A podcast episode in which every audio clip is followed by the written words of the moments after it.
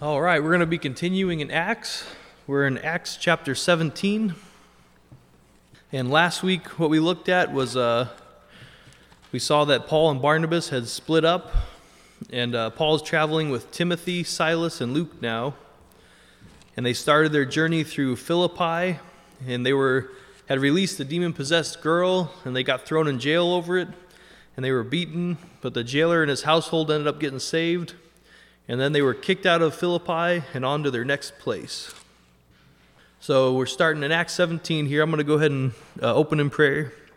Thank you, Lord, for your word, Lord. And I pray that uh, it would be your words spoken here tonight, not my own. I pray that uh, you'd open our hearts, Lord, to receive it, Lord God, that you would just give us a clearer vision of you, Lord God, that you would draw us closer to you, that you would uh, help us to grow in our love for you, our knowledge of you, and our faith in you, Jesus. And I pray that you just speak to us now. In your name I pray. Amen.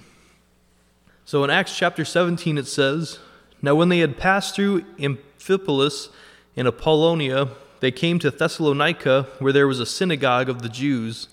Then Paul, as his custom was, went into them, and for three Sabbaths reasoned with them from the Scriptures, explaining and demonstrating that the Christ had to suffer and rise again from the dead, and saying, This Jesus whom I preach to you is the Christ. And some of them were persuaded, and a great multitude of the devout Greeks, and not a few of the leading women, joined Paul and Silas. So they spent over three weeks here preaching to these people, and uh, only some of that audience was persuaded, but a great multitude of the Greeks were saved, and a lot of the leading women. Uh, it's sad because the Jews were sh- they should have been ready to receive Christ. They should have been ready to receive this gospel, but uh, there's that crimson thread in the Old Testament that points to Jesus, and they had the prophecies of the Messiah, but uh, they were rejecting him, and the Gentiles were readily receiving him. And it looks like they probably spent three Sabbaths in the synagogue, but they probably stayed there a while after that, uh, spending time with the uh, Gentiles there. On to verse 5, it says, But the Jews who were not persuaded, becoming envious, took some of the evil men from the marketplace and gathering a mob, set all the city in an uproar and attacked the house of Jason and sought to bring them out to the people. So these Jews aren't content to go to hell themselves, they want the Gentiles to go with them. And what are they really envious of? They have the same opportunity of salvation as these Gentiles. Uh, if we uh, if we're in the world long enough, I'm sure we'll come across these same kind of individuals here, if we haven't already the kind of people that aren't happy the way they are, but instead of uh, coming to join us and share in our joy, they just want to drag us down to their level of misery. And you'll come across those kind of people. And so they gathered a mob, and I don't know what part of the market, marketplace the evil men hung out at, but the Jews know just where to find them somehow. They searched for the evil men in the marketplace, and it sounds like they kind of got them to start the mob and they ended up throwing the whole city in an uproar. And uh, we've seen these last few years in our country what a, uh, how dangerous and scary a mob can be. Uh, it seems like a lot of mobs are kind of started by people who have agendas. And uh, once a group of people get together like that, they start thinking like a mob. They don't start thinking like individuals anymore. And they just follow the crowd, and it gets out of hand really fast. And these individual people probably wouldn't even have been so offended if they heard the gospel for themselves, but the Gentiles just twisted their thinking into just getting into a mob and attacking them. So they just blindly followed their leader. And it's kind of like sheep. Uh, sheep can easily start following one another, and they can get a whole train of like follow the leader going with the sheep. And there's been a few times where the lead sheep will jump off a cliff, and all the other sheep will just follow him and jump off with him just because they're following the leader. And so people can be kind of like sheep, but uh, that's why we need our good shepherd. And if you turn to John chapter 10, verse 7, this verse was actually mentioned in the morning service too. But uh, John chapter 10, verse 7 says, Then Jesus said to them, Most assuredly I say to you, I am the door of the sheep. All who ever came before me are thieves and robbers, but the sheep did not hear them. I am the door. If anyone enters by me, he will be saved and will go in and out and find pasture. The thief does not come in except to steal and to kill and to destroy. I have come that they may have life and that they may have it more abundantly. I am the good shepherd. The good sheep shepherd gives his life for the sheep. But a hireling, he who is not the shepherd, one who does not own the sheep, sees the wolf coming and leaves the sheep and flees, and the wolf catches the sheep and scatters them. The hireling flees because he is a hireling and does not care about the sheep. I am the good shepherd, and I know my sheep, and am known by my own. As the Father knows me, even so I know the Father, and I lay down my life for the sheep. And other sheep I have which are not of this fold, them also I must bring, and they will hear my voice, and there will be one flock and one shepherd. Therefore my Father loves me because I lay down my life, that I may take it again. No one takes it from me, but I lay it down on myself. I have the power to lay it down, and I have the power to take it again. This command I have received from my Father. So it shows us that uh, we have our good shepherd. He, Jesus described how good of a shepherd he is for us. He lays down his life for us. We don't have to be like the people of this world who will blindly follow something they don't know anything about. We can follow Christ because he's our good shepherd. So this mob attacks the house of Jason, and in verse 6 it says, But when they did not find them, they dragged Jason and some of the brethren to the rulers of the city, crying out, these who have turned the world upside down have come here too. Jason has harbored them, and these are all acting contrary to the decrees of Caesar, saying there's another king, Jesus. So this mob couldn't find who they were looking for, so they took someone else. And that's kind of characteristic of a mob. They're, they aren't accomplishing what they want to, so they just cause other trouble. And what did the crowd accuse them of? Turning the world upside down. And that's a pretty cool thing to be accused of. I hope people accuse me of that someday. But uh, when you turn a cruel world upside, a cruel and harsh world upside down, it turns into a good and loving world. It's more like turning it right side up than turning it upside down. But uh, Jason was specifically accused of harboring this missionary group, and they accused the group of rebelling against Caesar. But Jesus himself taught to submit to those in charge you remember he said, uh, Render to Caesar the things that are Caesar's, and to God the things that are God's. So they have these false accusations against them. And uh, in verse 8 it says, And they troubled the crowd and the rulers of the city when they heard these things. So when they had taken security from Jason and the rest, they let them go. Then the brethren immediately sent Paul and Silas away by night to Berea. When they arrived, they went into the synagogue of the Jews. So Jason and the others actually had to pay their bail in order to be released. It said they took security from them before the, to let them go. And then they sent Paul and Silas on to the next city. And if I were Paul, I'd feel really bad for these new converts who experience persecution so quickly. You would think that they would say something like, if this is what a Christianity is like, then I'm done with it. I don't need this kind of trouble. But we can see Paul's love and concern for these people in his epistles to the Thessalonians. And uh, there's a lot he didn't have time to disciple them and to teach them in.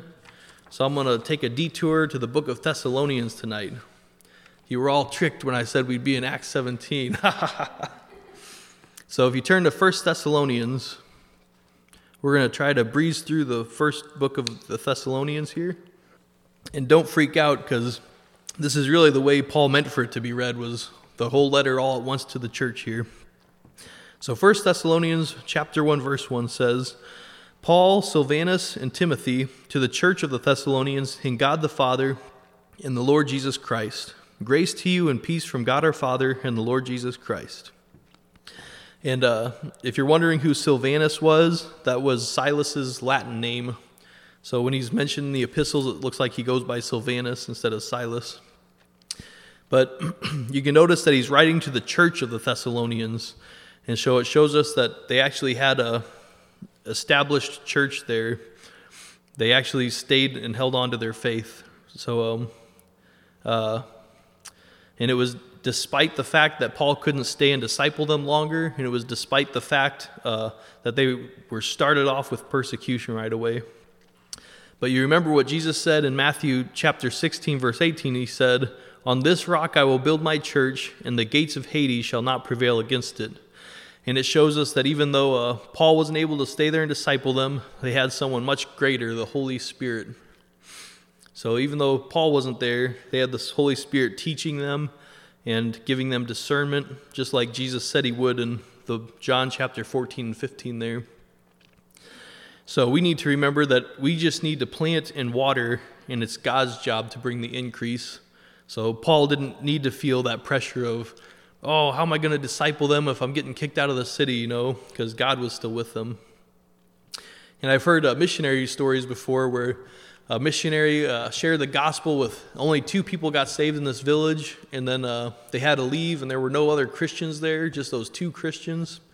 And uh, they had no access to a Bible or anything and they were worried for them. They were afraid that they wouldn't grow like that, you know, just being two Christians all alone with no Bible or anything, no church to go to. But they were able to see them years later, and they said they'd grown up so much in the Lord, just uh, fellowshipping with each other and praying together. And so it's awesome that uh, God, like we've been saying throughout this whole book, if you seek God, He'll reveal Himself to you. And so uh, another thing about this greeting here in this first verse is that he wishes them grace and peace. And you know, with now that we know the context of the, this, uh, how this he witnessed to these group in the beginning, and how he was taken from them so quickly, and how they endured that persecution. You can know that he's not just saying like a casual greeting of "Oh, grace and peace to you," but you know he really means it. He wishes that they could have grace and peace. So verse two says. We give thanks to God always for you all, making mention of you in our prayers, remembering without ceasing your work of faith, labor of love, and patience of hope in our Lord Jesus Christ, in the sight of our God and Father, knowing, beloved brethren, your election by God. And so Paul was thankful for these Thessalonians because they were true converts. They didn't just work, they worked in faith. In Hebrews 11 6 says, but without faith it is impossible to please him, for he who comes to God must believe that he is, and that he is a rewarder of those who diligently seek him. So if you're going to work for God, you have to do have the faith to believe that he is who he says he is. That means that he's worthy of everything we have to offer, and you have to believe that he will reward you for your work. That you have to believe that your labor is not in vain. And so if you're working without that faith, you'll end up with a cynical and bitter attitude so when you work, it, it, needs to be work of faith. And uh, the second thing he mentioned was he said their labor of love. So they weren't just laboring; they were laboring in love. Uh, you know, 1 Corinthians chapter 13, Paul talks about the importance of love, and he says uh, in the chapter, uh, he says, if you have the gift of tongues or prophecy, or if you have the faith to move mountains, these should be good gifts to labor for God with. But he says, without love, it's all vanity. And he says, even if you're generous enough to give everything you have to the poor, or you give your body as a burnt sacrifice, none of it matters if it's without love. So it's not enough to labor for God, it needs to be a labor in love. And uh, they weren't just patient, they were patient in hope. They had the hope that Jesus would come again and that they would be with him for all eternity. Hope like that can make it easy to be patient, remembering what awaits us uh, makes this trip a lot easier. And he'll talk more about that uh, later in Thessalonians. And so these Thessalonians were doing things right. If you compare them to the church in Revelation chapter 2, verse 1 through 7, it says, To the angel of the church of Ephesus write, These things says he who holds the seven stars in his right hand, who walks in the midst of the seven golden lampstands. I know your works, your labor, your patience, and that you cannot bear those who are evil, and you have tested those who say they are apostles and are not, and have found them liars. And you have pers- persevered, and have patience, and have labored for my name's sake, and have not become weary. Nevertheless, I have this against you, that you have left your first love. Remember, therefore, from where you have fallen, repent and do the first works, or else I will come to you quickly and remove your lampstand from its place unless you repent. But this you have that you hate the deeds of the Nicolaitans, which I also hate. He who has an ear, let him hear what the Spirit says to the churches. To him who overcomes, I will give to eat from the tree of life, which is in the midst of the paradise of God. And so, uh, if you noticed, uh, in that there, the church of Ephesus, there in Revelation, he said, I know that you've persevered. I know your patience and labored for my name. But uh, if you notice, they were missing what the Thessalonians had. They didn't have a work of faith, a labor of love, or patience of hope. They were missing those faith, hope, and love out of their works there. And uh, they had left their first love. And so that kind of applies to us tonight. If we feel like we've left our first love, if your relationship with God isn't what it used to be, and your attitude attitude has turned bitter, then just do what verse 5 says there. Return back to where you had the right heart again. Go back to those first works again. So the Thessalonian church was doing pretty good. Paul uh, said he thanked God for their genuine conversion there, that those fruits of their conversion. On to verse 5, it says, For our gospel did not come to you in word only, but also in power and in the Holy Spirit and in much assurance, as you know what kind of men we were among you for your sake. And you became followers of us and of the Lord, having received the word in much affliction with joy of the Holy Spirit, so that you became examples to all in Macedonia and Achaia who believed. For from you the word of the Lord has sounded forth, not only in Macedonia and Achaia, but also in every place. Your faith toward God has gone out, so that we do not need to say anything. For they themselves declare concerning us what manner of entry we had to you, and how you turned to God from idols to serve the living and true God, and to wait for his Son from heaven, whom he raised from the dead, even Jesus, who delivers us from the wrath to come. So the trials that they endured ended up being an example and a witness to the whole region. Uh, they had the witness of turning from their idols to the living and true God. And so uh, people's first impression of these Thessalonian believers must have been uh, well, look at those fools. The gods are punishing them for uh, leaving their idolatry.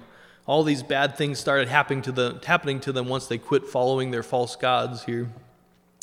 But uh, as time went on, they saw that their faith was true and that they had turned to live to serve the living God. So their witness and example went out. And uh, Paul mentioned that they had the joy of the Holy Spirit in their affliction. And that's a really powerful witness to the world when they see us going through trials, but we still have the joy of the Holy Spirit. So, on to chapter 2 now, it says, For you yourselves know, brethren, that our coming to you was not in vain. But even after we had suffered before and were spitefully treated at Philippi, as you know, we were bold in our God to speak to you the gospel of God in much of conflict. For our exhortation did not come from error or uncleanness, nor was it in deceit. But as we have been approved by God to be entrusted with the gospel, even so we speak, not as pleasing men, but God who tests our hearts. For neither at any time do we use flattering words, as you know, nor a cloak for covetousness, God is witness. Nor do we seek glory from men, either from you or from others, when we might have made demands as apostles of Christ. But we were gentle among you, just as a nursing mother cherishes her own children. So affectionately longing for you, we were well pleased to impart to you not only the gospel of God, but also our own lives, because you had become dear to us. For you remember, brethren, our labor and toil, for laboring night and day, that we might not be a burden to any of you, we preach to you the gospel of God. You are our witnesses, and God also, how devoutly and justly and blamelessly we behaved ourselves among you who believe. As you know, how do we exhorted and uh, com- comforted and charged every one of you as a father does his own children that you would walk worthy of God who calls you into heaven, into his own kingdom and glory. And so Paul explained to the Thessalonians how much he cared for them. He related himself, if you noticed, uh, he related himself to being gentle like a mother, but also exhorting and comforting and charging like a father to them.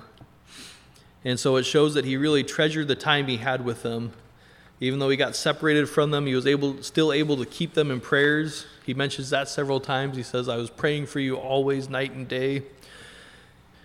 He considered them his own children. You know, he related himself to being their father and mother. And that he gave them that charge in verse 12. He said that they would walk worthy of God who calls you into his own kingdom and glory. And uh, we've received such a wonderful calling, and we really need to walk worthy of it.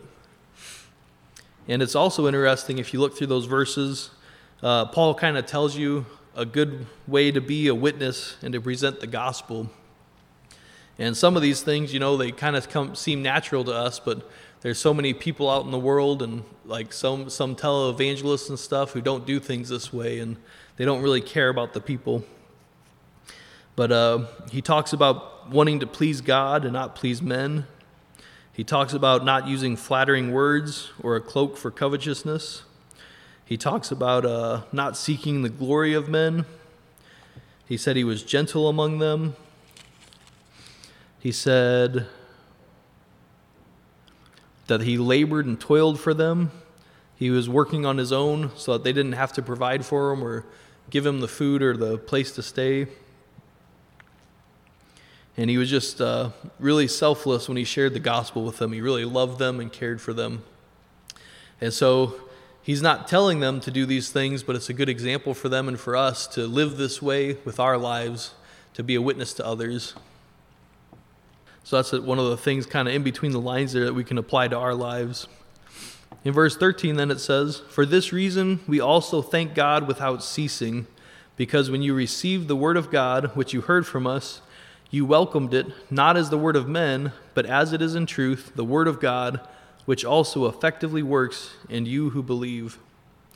And uh, this is another reason that Paul mentions that he's rejoicing over these believers for. The first time was because of the fruit of their salvation, their faith, hope, and love. But uh, now he's thanking God for their receiving of his word that has the power to change us.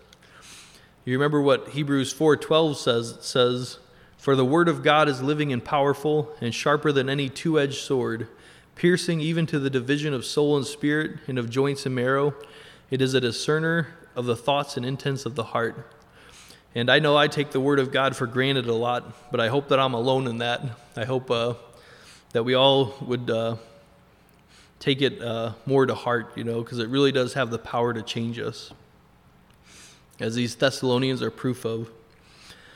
So in verse 14, he said, For you, brethren, became imitators of the churches of God which are in Judea in Christ Jesus for you also suffered the same things from your own countrymen, just as they did from the Jude, uh, Judeans.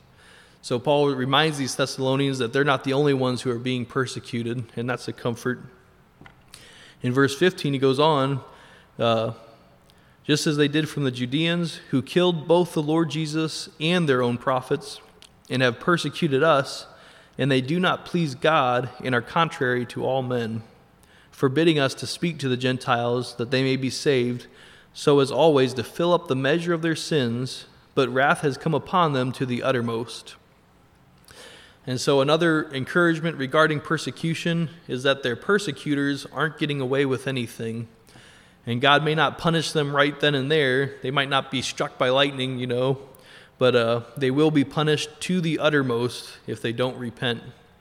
And God so, is so merciful to people that He will give them plenty of opportunities to turn around.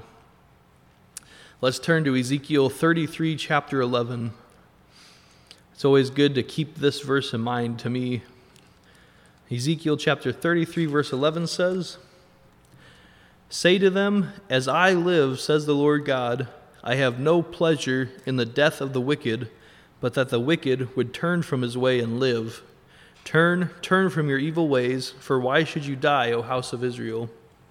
And so it doesn't give God any pleasure when wicked people die. He wishes that they would repent instead. And even our worst enemies, God desires to save them and make them new creatures, just like He did to Paul.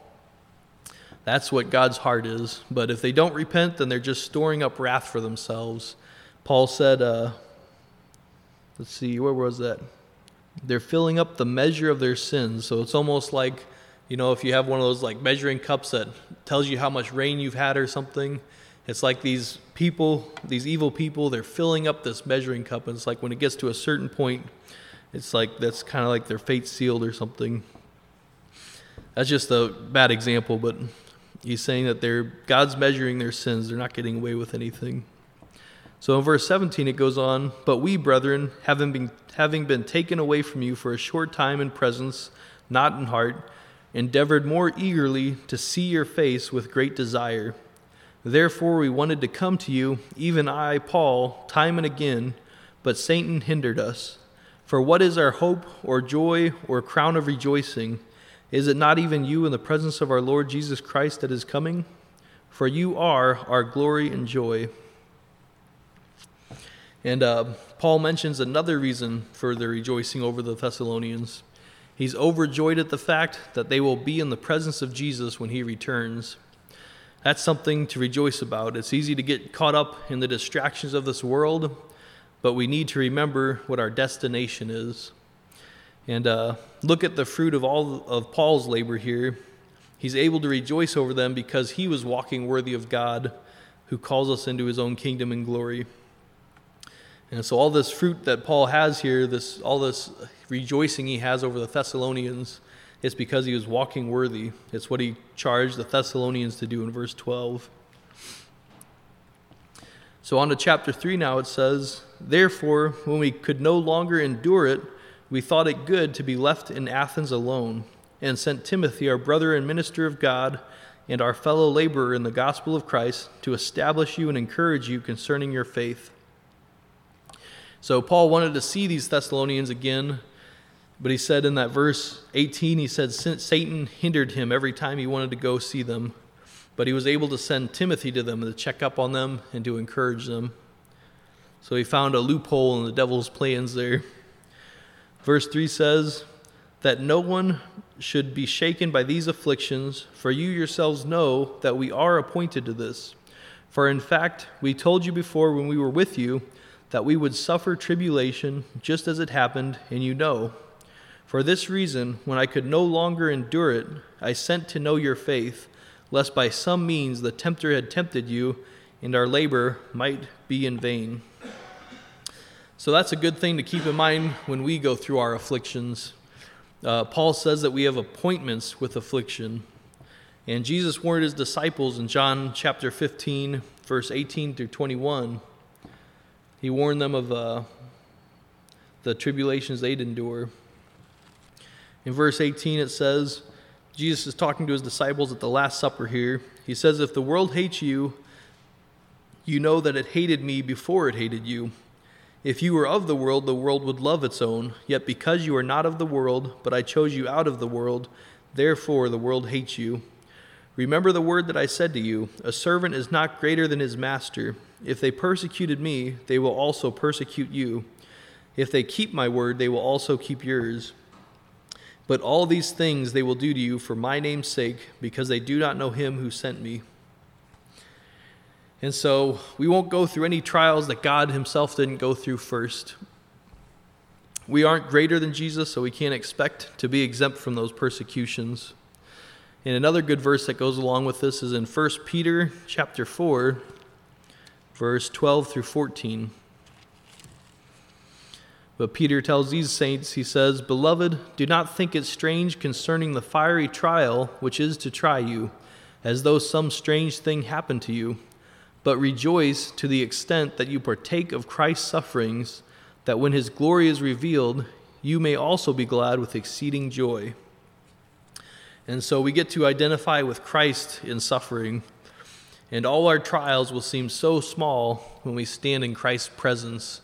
Looking back, I'm sure, I mean, I'm sure I'll forget a lot of the things I thought were a big deal now when I'm in the presence of God. So, on to verse 6 now, he says, but now that Timothy has come to us from you and brought us good news of your faith and love, and that you always have good remembrances of us, greatly des- desiring to see us, as we also to see you. Therefore, brethren, in all our affliction and distress, we were comforted concerning you by your faith. So, Paul and Silas and Timothy they were so comforted to hear how strong their faith was.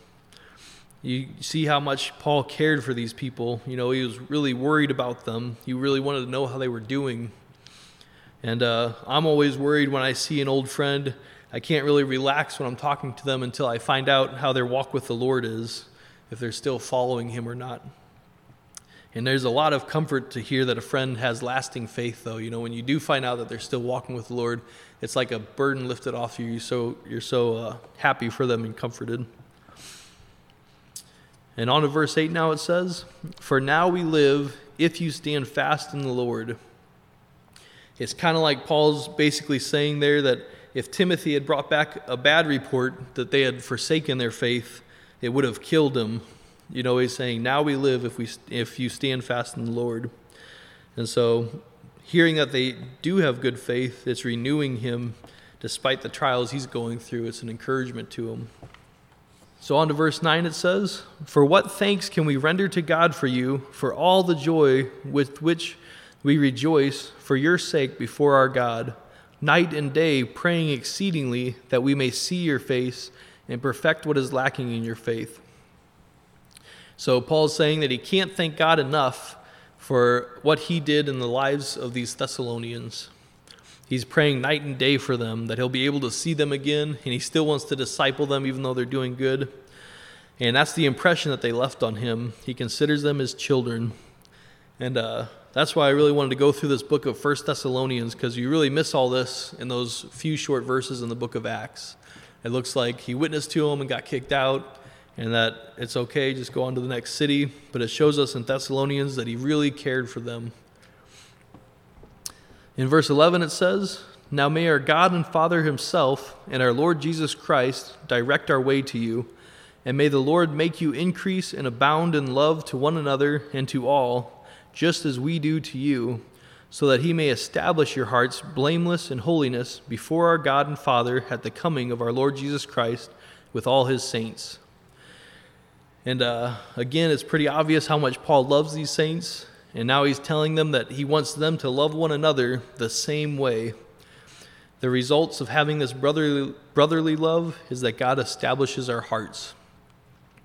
And so, uh, you know, it's almost annoying how much Paul's saying he loves these saints. He's saying that they're his joy and his reason for rejoicing and they're his hope.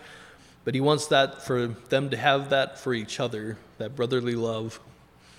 And if you could just picture like how strong the churches in America would be if we really loved one another that much with a brotherly love. That's, you know, he said, uh, so in verse 13, he said, so that he may establish your hearts blameless in holiness before our God and Father. So that really will establish us when we love each other that much.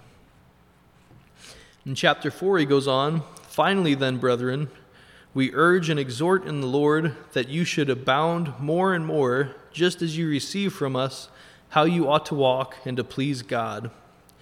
And so Paul is telling them how proud he is of them and how happy he is that they're staying strong in the Lord, but now he exhorts them to abound more and more. And if it was me that Paul was writing to, I'd kind of have the thought of, what? I thought I was doing really good. Now you're telling me I needed to work a lot harder to uh, serve God like this? And uh, that's how the Christian walk is, though. Throughout our whole life as a Christian, we go through the process of sanctification. And uh, we grow in our walk with the Lord, but we won't ever reach perfection on this earth. That's uh, glorification when we get to heaven. That's when we'll be made perfect. But through this process of sanctification, though, God's pruning us so that we have more fruit. And with that fruit, we have more rejoicing, like Paul here. You know, he's rejoicing over all this fruit he sees. And when we get to heaven, we'll have more rewards to cast at the Father's feet. So that's the importance of sanctification. In verse 2, he goes on For you know what commandments we gave you through the Lord Jesus.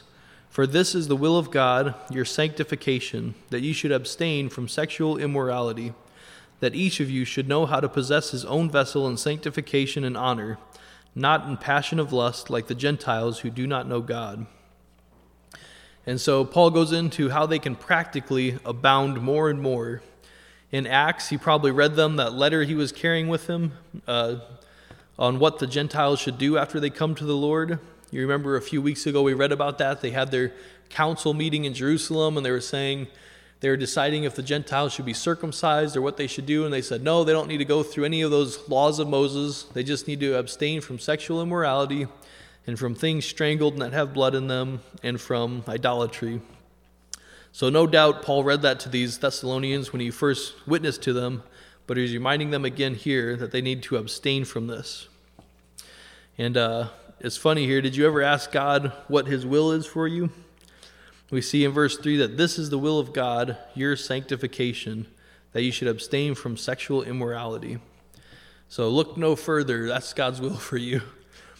That's a joke. You know, He has specific plans for us, but His general will is that we are sanctified. And uh, He's telling them this. He's telling them that they need to stand out from the rest of the world. Those who don't know the Lord are literally bound in sin, they can't get away from it. But when you come to Christ, He breaks those chains. And when you're a Christian and the Holy Spirit is living in you, you have the choice to sin, but you also have the choice to practice obedience to God. And there was a teacher at Bible college, uh, and his name was Tom Mouch. And I remember the one thing he said like several times throughout the semester. Uh, I actually had him for two semesters, and he said it several times, but he said, To continue in sin is to deny the power of the Spirit that's in you. So we don't have to sin anymore. We have the power of the Holy Spirit in us to deliver us from that continuous sin. But uh, of course, we're not perfect. We won't be perfect till we get to heaven, and we're still going to make mistakes.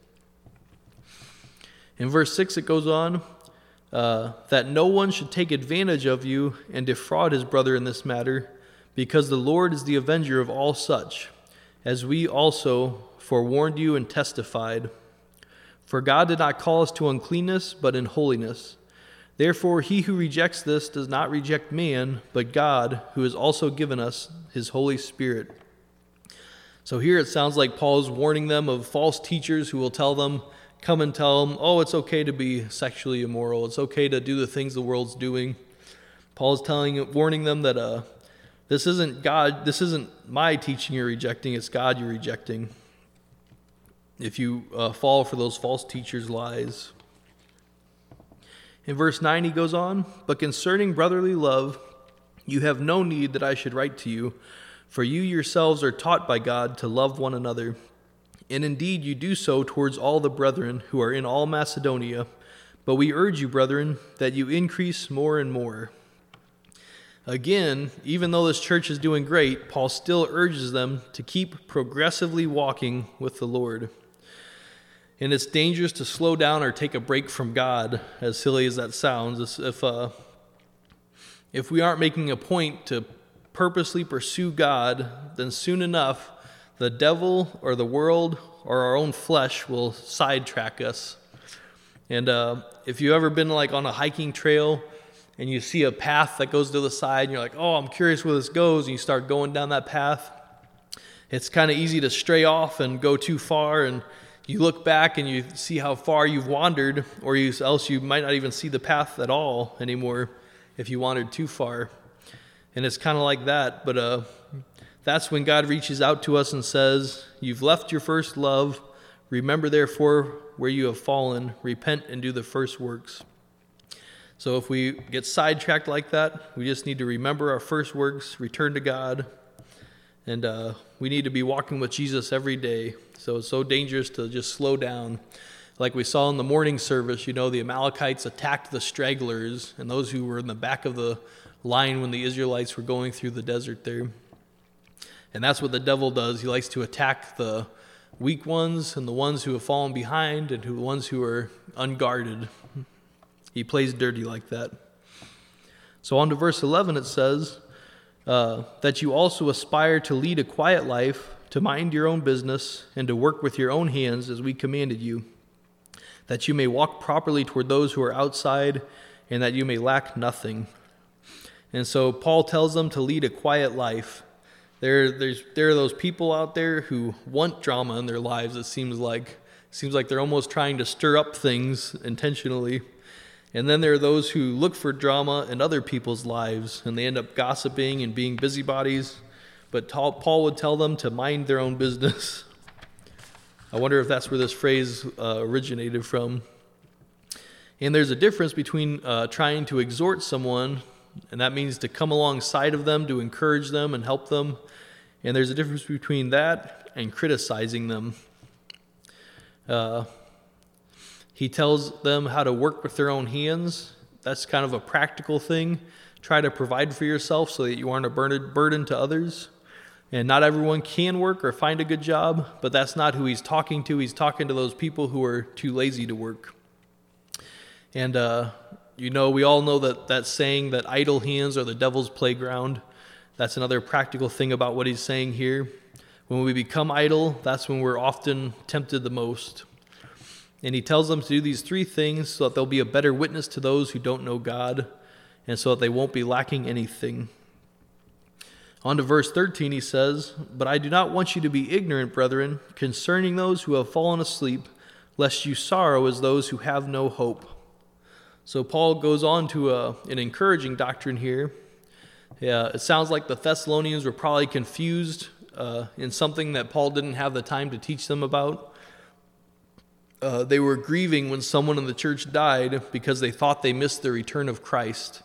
They were upset. They're like, "Oh no, now they can't enjoy eternity with us because they they died before Jesus returned." But Paul says that we don't have to sorrow like those who have no hope and it's true, uh, any funeral is tough, but I don't know how anyone gets through it if they don't believe in God or eternity. And he goes on with this in verse 14. He says, For if we believe that Jesus died and rose again, even so, God will bring with him those who sleep in Jesus. For this we say to you by the word of the Lord, that we who are alive and remain until the coming of the Lord will by no means precede those who are asleep. For the Lord himself will descend from heaven with a shout, with the voice of an archangel, and with the trumpet of God. And the dead in Christ will rise first. Then we who are alive and remain shall be caught up together with them in the clouds to meet the Lord in the air, and thus we shall always be with the Lord. Therefore, comfort one another with these words. So when Jesus returns and blows the trumpet, our Christian brothers and sisters who went on before us are going to beat us to the sky uh, the Thessalonians didn't have to worry about that. And we're supposed to be looking forward to the rapture. Paul says to comfort one another with these words. And it is very comforting. There's a lot of days where I was on my way into work, and I'd, uh, uh, as I'm walking from the car to the building, I'll look up at the sky just to make sure Jesus isn't coming. And uh, I'll say, Okay, Lord, I'm walking into work now. I'm almost at the door. Are you sure you don't want to come back yet? And then I have to say, Well, maybe tomorrow, and I have to go into work anyways. But uh, it's comforting, though. It's a comforting thought. And we're supposed to comfort one another with it. So just think uh, we could see Jesus face to face before I even finish this sentence. It didn't work. I really was hoping he'd come back before then. Sorry, guys, you have to go through the rest of the study now. But uh, heaven's just not a final destination, it's a present motivation. So if you're discouraged, if you're tired of your job or the trials you're going through, just remember that in a moment, in the twinkling of an eye, we could be with Jesus. On to chapter 5 now, he goes on. He says, But concerning the times and seasons, brethren, you have no need that I should write to you, for you yourselves know perfectly that the day of the Lord so comes as a thief in the night. For when they say peace and safety, then sudden destruction comes upon them, as labor pains upon a pregnant woman, and they shall not escape. But you, brethren, are not in the darkness, so that this day should overtake you as a thief. You are all sons of light and sons of the day. We are not of the night nor of darkness. And so uh, Paul says the coming of Jesus is going to be like a thief in the night, in that it will come suddenly and when we don't expect it. It's not like NASA's going to pick up Jesus flying through space saying, oh, we have an encounter coming in. Paul's explaining that uh, it's going to happen right away. And uh, it's a blessing for us, but a curse for the world. When the world is robbed of its Christians, uh, it's just going to be full of awful people. And if you're wondering what the people who are left will be like, we can look at Galatians chapter 5, verse 19 through 21. I think it's just a few pages back. But uh, it talks about here uh, the fruits of the Spirit and the fruits of the flesh. So, verse 19 says, Now the works of the flesh are evident, which are adultery, fornication, uncleanness, lewdness, idolatry, sorcery, hatred, contentions, jealousies, outbursts of wrath, selfish ambition, dissensions, heresies, envy, murders, drunkenness, revelries, and the like of which I tell you beforehand, just as I also told you in time past, that those who practice such things will not inherit the kingdom of God. And so that's who will be left on the world, but we don't have to worry about it because we'll be up with Jesus. In verse 6 now it goes on, Therefore let us not sleep as others do, but let us watch and be sober. For those who sleep, sleep at night, and those who get drunk are drunk at night. But let us who are of the day be sober, putting on the breastplate of faith and love, and as a helmet, the hope of salvation. So, since Jesus could return at any moment, we should be living as if each day is our last day on earth. And that doesn't mean to go out and party, it means that we should make the most of every moment we have. In verse 9, it goes on For God did not appoint us to wrath, but to obtain salvation through our Lord Jesus Christ, who died for us, that whether we wake or sleep, we should live together with him. Therefore, comfort one another and edify one another, just as you also are doing. And so, back in chapter 3, verse 3, Paul said that we are appointed to afflictions. But here in verse 9, he says that uh, we are not appointed to wrath, we are appointed to salvation. And so, that's a good thing to keep in mind. Uh, that's why I don't believe we'll be here during the Great Tribulation. That's why I believe the rapture will happen before that is because we're not appointed to wrath. And the Great Tribulation is a time of God pouring out his wrath on the world. But that's not for us. So we'll have afflictions, but we won't have wrath. And this is another thing that Paul says to comfort one another with and edify one another. Verse 12 goes on And we urge you, brethren, to recognize those who labor among you and are over you in the Lord and admonish you and to esteem them very highly in love for their work's sake. Be at peace among yourselves. Now we, uh, now we exhort you, brethren, warn those who are unruly, comfort the faint hearted, uphold the weak, be patient with all. See that no one renders evil for evil to anyone, but always pursue what is good, both for yourselves and for all. And so the Thessalonians did this in the book of Acts, in those few, few short verses we read. But they had an angry mob drag them into the court, and they didn't seek retribution. They paid their bail money and they went home. And Jesus told us to be wise as serpents and subtle as doves. So uh, it's good that they didn't try to wrangle up their own mob and start like a war in the city. They just sought peace. And uh, even though they were being mistried, they still paid their bond money so they could go home.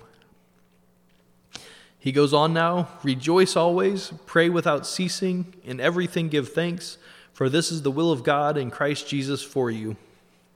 And so, do you want to know what the will of God is for your life? Here it is Rejoice always, pray without ceasing, in everything give thanks, for this is the will of God in Christ Jesus for you. In verse 19, now it goes on Do not quench the spirit, do not despise prophecies, test all things Hold fast what is good, abstain from ev- every form of evil. Now may the God of peace himself sanctify you completely, and may your whole spirit, soul, and body be preserved blameless at the coming of our Lord Jesus Christ. He who calls you is faithful, who also will do it. Brethren, pray for us. Greet all the brethren with a holy kiss. I charge you by the Lord that this epistle be read to all the holy brethren. The grace of our Lord Jesus Christ be with you. Amen. So, even though the book of Acts didn't focus on it, we saw tonight how much Paul loved these Thessalonians and how strong they were in their faith, even though Paul had to leave right away. And uh, we can be comforted because Jesus is coming soon. And we'll be with him for all eternity, and he'll wipe away every tear from our eyes. And there will be no more death, nor sorrow, nor crying. And there will be no more pain, for the former things will have passed away. So I hope we're all comforted with that tonight. And uh, Sorry for the surprise detour. Next week we might go through the second epistle of Thessalonians and then go back to the book of Acts. And uh, I really wanted, I really meant to go through the book of Philippians while we were there last week, but I forgot all about it. But it's good to see the context there too. Paul talks about being anxious for nothing and rejoicing and being like Christ. And uh, you know the group he's witnessing to or telling these things to is the group that saw him being beaten and imprisoned and uh, all the stuff he went through in Philippi there. So it's really cool to see the context of these epistles, I think. It helps you understand them more. So we'll go ahead and end in prayer here, and we'll have a more uh, of a time of worship. Thank you so much, Lord Jesus Christ, for uh, your love for us, Lord. Thank you for the encouraging promises we have to hold on to, Lord Jesus. Thank you for uh, loving us so much and uh, allowing us to love one another with that same love, Lord God. And I pray that you'd help us to practice that throughout this week, Lord. I pray that you'd be, go with us and be with us. Help us to walk in the Spirit and not in the flesh. Help us to keep our minds stayed on you, Jesus. I pray that you just equip us for this week and go with us and uh, strengthen and encourage these uh, brothers and sisters of mine here, Lord God. And I thank you for all that you do, Lord. In your name I pray. Amen.